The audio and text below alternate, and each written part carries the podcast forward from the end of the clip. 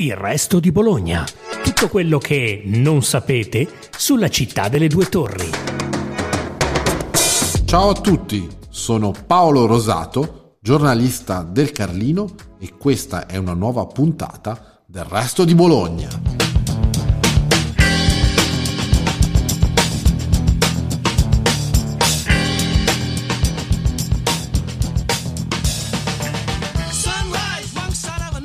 Se ne parla al bar, se ne parla in palestra, se ne parla a Domodossola, se ne parla a Canicattì, se ne discute a qualsiasi latitudine dello stivale e se ne parla nelle sedi istituzionali come se ne parla nei media internazionali, Guardian, New York Times, il giornalino della parrocchia.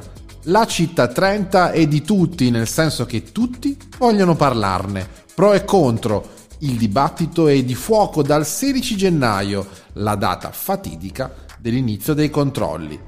Il Grand Prix della città 30 è la vita di tutti noi, di chi va a lavorare, di chi deve attraversare una città, di chi deve portare un proprio caro in ospedale oppure i figli a scuola, di chi deve partire per un lungo viaggio.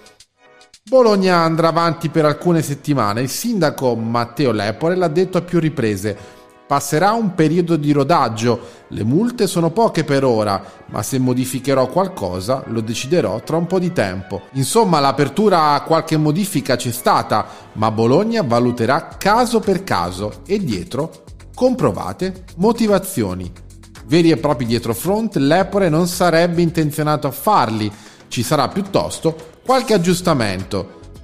Il Ministero dei Trasporti, guidato da Matteo Salvini e con viceministro il bolognese Galeazzo Bignami, in ogni caso non ci sta e ha già lanciato il suo riordino totale alla gara di velocità, se così si può chiamare, tra le città.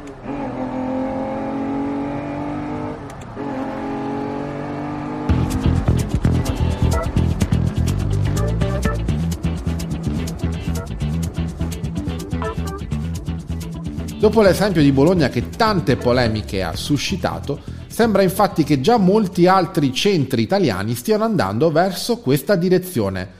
La prossima città che dovrebbe passare ai nuovi limiti nel centro urbano sarà probabilmente Torino. Qui il limite dei 30 km orari dovrebbe essere valido nelle strade senza diritto di precedenza, mentre nel resto della città il limite sarà dei 50 orari.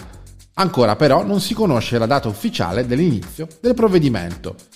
Quello che però molti non sanno è che questo limite è già attivo da tempo in diversi altri centri urbani italiani.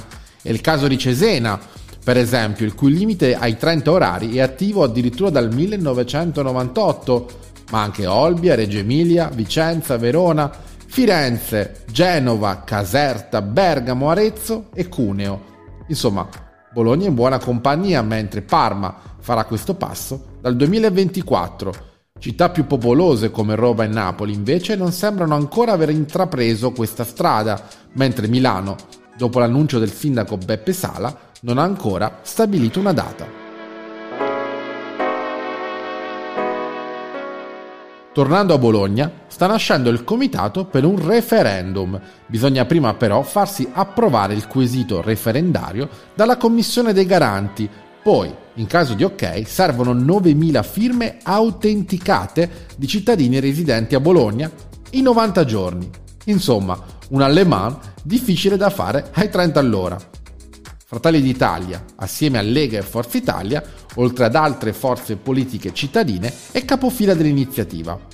Parallelamente, la petizione spontanea della cittadina 22enne Gwendalina Furini ha abbondantemente sfondato le 50.000 sottoscrizioni in due settimane. Intanto Fratelli d'Italia ha intenzione di aiutare e assistere tutti coloro i quali vengono sanzionati ingiustamente ha detto il capogruppo in comune Stefano Cavedagna, per il superamento del limite dei 30 all'ora, ma entro i 50, giustamente, ovviamente, per il partito di Giorgia Meloni.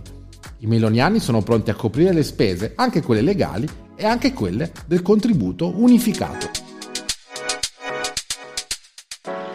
Grazie per averci ascoltati. Seguite ancora il resto di Bologna, il podcast della redazione del resto del Carlino.